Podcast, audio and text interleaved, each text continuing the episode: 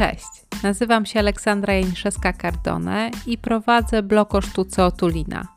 Możecie znaleźć mnie na stronie internetowej otulinablog.pl, a także na Facebooku czy Instagramie.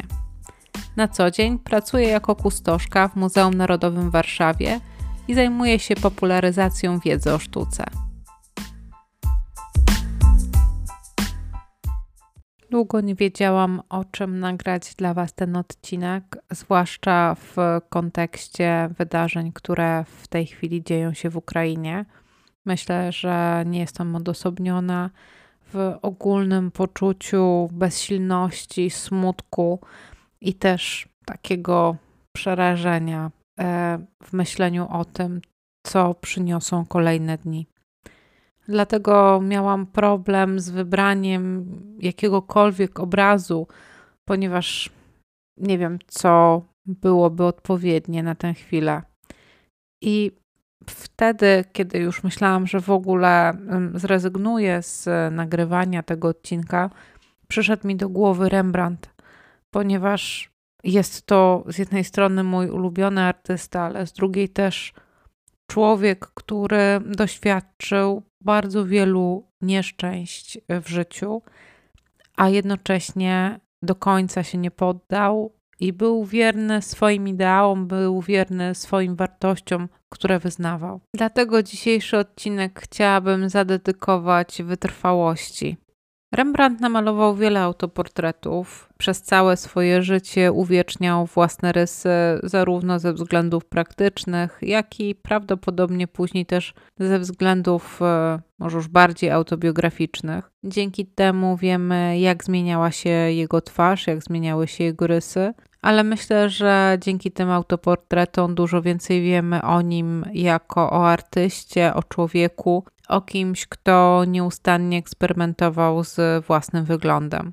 Dzisiaj chciałabym opowiedzieć Wam o wyjątkowym jego autoportrecie, powstałym pod koniec życia. Nie ma co prawda pewności, w którym roku on powstał, ale szacowane jest, że pomiędzy 1665 a 69, kiedy Rembrandt umiera. Jest to trudny okres w jego długim życiu, a na pewno bardzo obfitującym w ekscytujące wydarzenia wcześniej. Rembrandt w latach 30. był jednym z najbardziej modnych portrecistów e, w Amsterdamie. Myślę, że możemy sobie wyobrazić, jak wiązało się to zarówno z dosyć dużym bogactwem, które wówczas osiągnął, a jednocześnie z rozpoznawalnością, którą uzyskał. Do tego stopnia, że w następnych dekadach zaczyna się on pojawiać jako bardzo ważna osoba, bardzo ważny malarz, wspominany w rozmaitych kronikach i też określany jako no, cud ówczesnych czasów.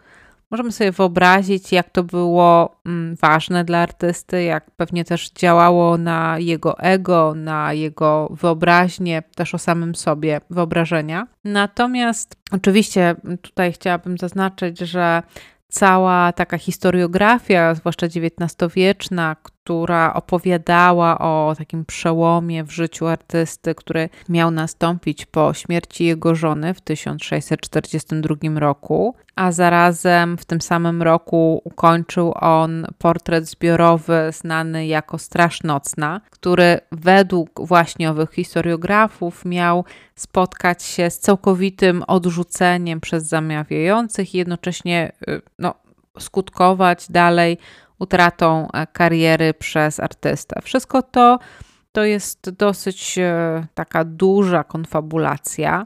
Rembrandt spotykał na, na swojej drodze artystycznej różnorodne wyzwania, i rzeczywiście no, jego kariera e, była już w późniejszym, zwłaszcza okresie, zróżnicowana, ale do końca uzyskiwał bardzo prestiżowe zamówienia od osób zamożnych, które raczej inwestowały w coś, co wciąż jest warte wysokiej zapłaty, niż e, no, wydobywałyby z czeluści niebytu artystę zapomnianego.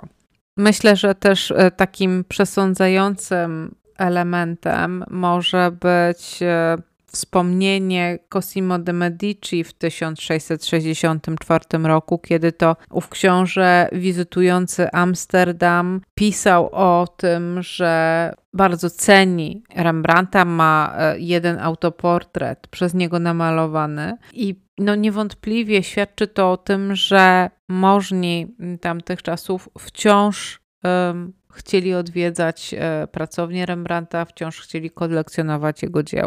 Nie oznacza to jednak, że w życiu Rembrandta nie było gwałtownych zmian. I unikając zbędnej psychologizacji, możemy jednak założyć, że stopniowe rozpadanie się takich fundamentów rodzinnych, które miał, na pewno wpływało na jego nastrój, wpływało na jego życie.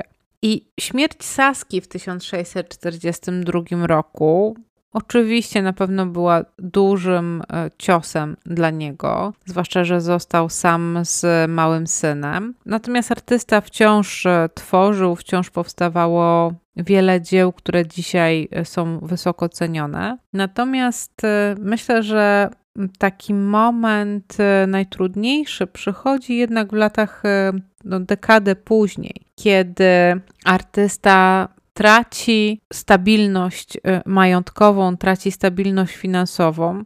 Najprawdopodobniej było to związane z nierozsądnymi inwestycjami a może one wcale nie były nierozsądne, tylko po prostu czasy, w których e, żył, były dosyć e, niestabilne, jeżeli chodzi o właśnie rozmaite inwestycje. I dzieje się tak, że mm, ogłasza on upadłość w 1656 roku, a dwa lata później jest zmuszony do sprzedaży domu i przeprowadzenia się do domu, który już po prostu wynajmuje. Warto tutaj zaznaczyć, że ten dom, który utracił Rembrandt, był jednym z jego takich powodów dumy. Zakupił go za znaczącą kwotę, i to jest ten dom, w którym obecnie znajduje się Muzeum Domu Rembrandta w Amsterdamie. Na pewno ten fakt utraty wizytówki, ponieważ tam przecież znajdowała się zarówno pracownia Rembrandta, jak również wcześniej jego kolekcja. Rembrandt był pasjonatem y, rozmaitych kuriozów, czy to naturaliów, czy rozmaitych też przedmiotów, które wykorzystywał później na przykład jako rekwizyty w swoich obrazach i wszystkie one składały się na bogatą kolekcję, której również musiał się wcześniej pozbyć właśnie po to, żeby spłacić długi, żeby spłacić wierzycieli. I z tego okresu, kiedy Rembrandt zaliczył tak naprawdę największy upadek, a nawet z jeszcze e, trudniejszego czasu, ponieważ e, w, najpierw w jego trudach wspierał go syn Tytus, którego również możemy poznać dzięki portretom stworzonym przez Rembrandta, ale także jego partnerka życiowa, której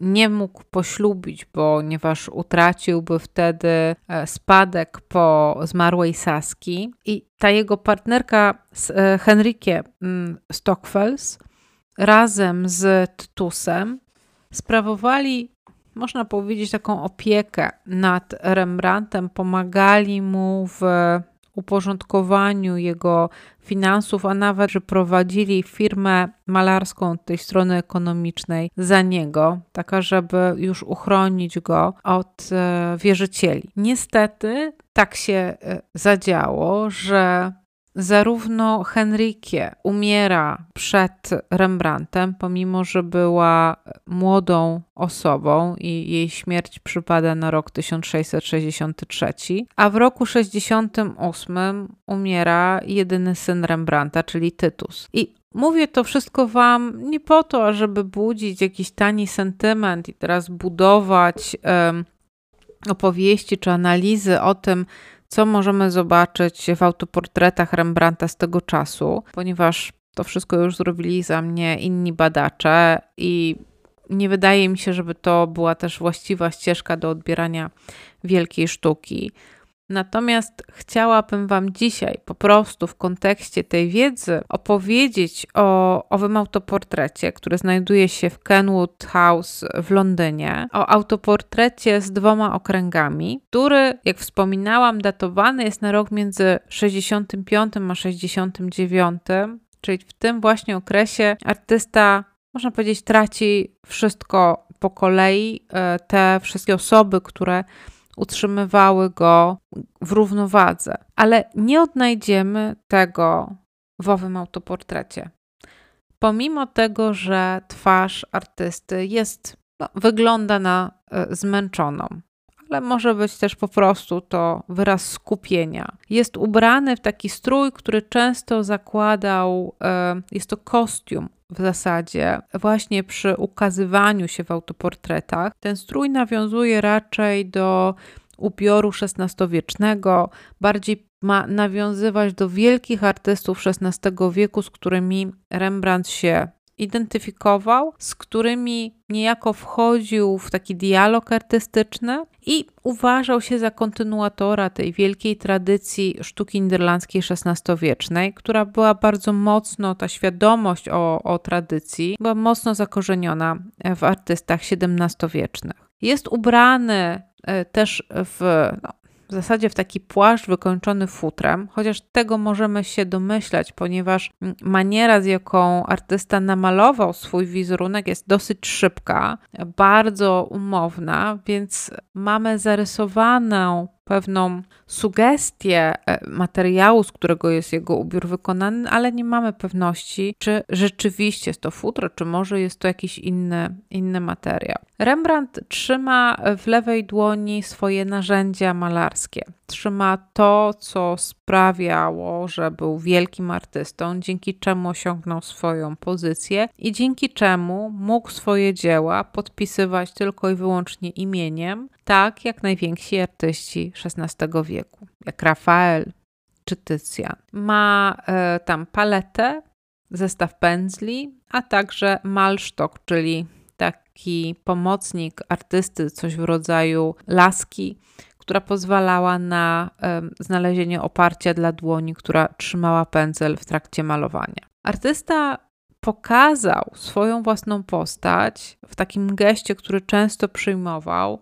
geście pewności siebie, władczym wręcz. Na głowie ma biały czepek, który często nosił, co możemy też wnioskować z jego autoportretów. Prawdopodobnie miał on też funkcję ochronną dla włosów artysty w trakcie malowania, ale niewątpliwie jest on takim ciekawym dodatkiem do jego ubioru, bardzo malowniczym. Natomiast to, co najbardziej przyciąga wzrok i to, co stanowi nieodmiennie zagadkę wciąż dla badaczy, to owe dwa okręgi, które wyrysowane są na ścianie za artystą. Wielu badaczy głowiło się, jak je odczytać. Czy są one namalowane bezpośrednio na ścianie, która miałaby znajdować się za malarzem, czy może za nim jest rozpięte płótno, na którym owe dwa okręgi są namalowane i właśnie oglądamy dzieło, nad którym pracuje artysta. Czy może są to dopiero zaczątki mapy świata?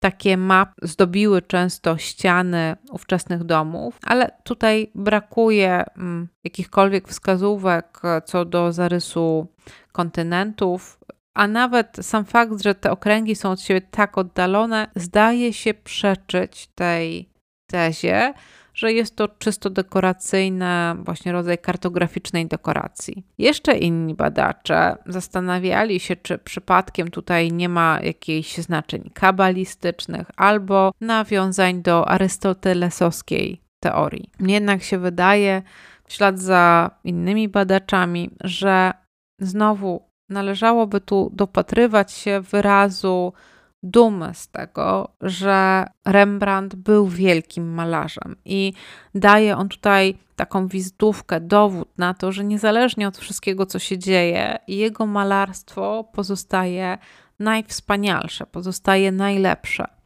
I takie okręgi mogą nawiązywać do opowieści, którą zawarł w swoim kompendium e, żywotów artystów północnych Karel van Mander w Het Schilderboek, e, dziele, które no, było fundacyjne tak naprawdę dla tożsamości artystów północnych, dla artystów niderlandzkich, ponieważ zbierało życiorysy od Jana Van Eycka po artystów współczesnych. Manderowi dzieło wyszło w 1604 roku, czyli możemy domyśleć się, że całkiem sporo biografii e, udało się pisarzowi tam zawrzeć. Ale były tam również anegdoty, opowieści o artystach antycznych, a także włoskich. Pośród nich odnowiciel e, sztuki antycznej, przynajmniej tak określał go Vasari, a w ślad za nim Van Mander, czyli Giotto. W jednej z opowieści o tym, jak wspaniałym artystą był Giotto, o jego kunszcie i, i o jego perfekcyjnej technice, była opowieść o kole, czy też o o Giotta. Miał on, aby popisać się przed papieżem, namalować doskonałe koło, które wykonał jednym ruchem ręki. Badacze wskazują, że może właśnie Rembrandt nawiązuje do tego, pokazując, że on właśnie takie doskonałe koło był w stanie namalować, pomimo że przy bliższych oględzinach raczej zauważamy drobne ślady pędzla, czyli on no, namalował to w, w taki wypracowany sposób, ale tutaj prezentuje się jako człowiek dumny ze swojej pracy, dumny ze swojego talentu który rzuca też widzowi wyzwanie, ażeby,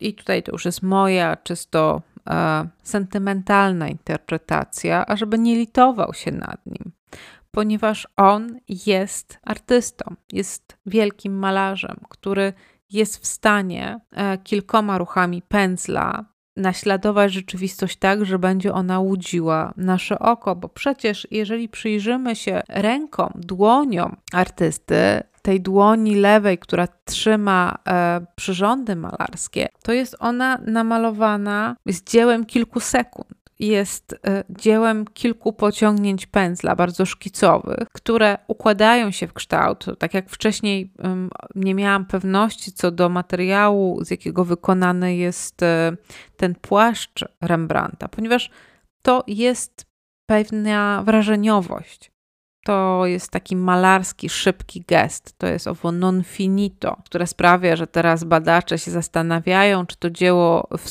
swoim zamyśle miało być e, takie niedokończone, czy może to jest tylko i wyłącznie szkic. Ale patrząc na Rembrandta, no nie mamy wątpliwości, że on po prostu daje wyraz swoim umiejętnościom. Właśnie taki przekaz chciałabym opowiedzieć, czy też taki przekaz wysłać świat, że cokolwiek się nie dzieje, jakkolwiek e, byśmy byli bez nadziei, warto robić swoje, warto robić to, co robimy najlepiej. nie chodzi mi tutaj w ogóle o kontekst tego, czy pomagamy, czy nie pomagamy, bo, bo wydaje mi się, że każdy z nas po prostu daje tyle, ile jest w stanie. Ale postawa, która pozwoli nam przetrwać ten szalony czas, ta ta postawa, która może ochroni nas przed szaleństwem niewiadomej, polega po prostu na zachowaniu pewnego spokoju, zachowaniu równowagi i robieniu tego, w czym po prostu jesteśmy dobrzy.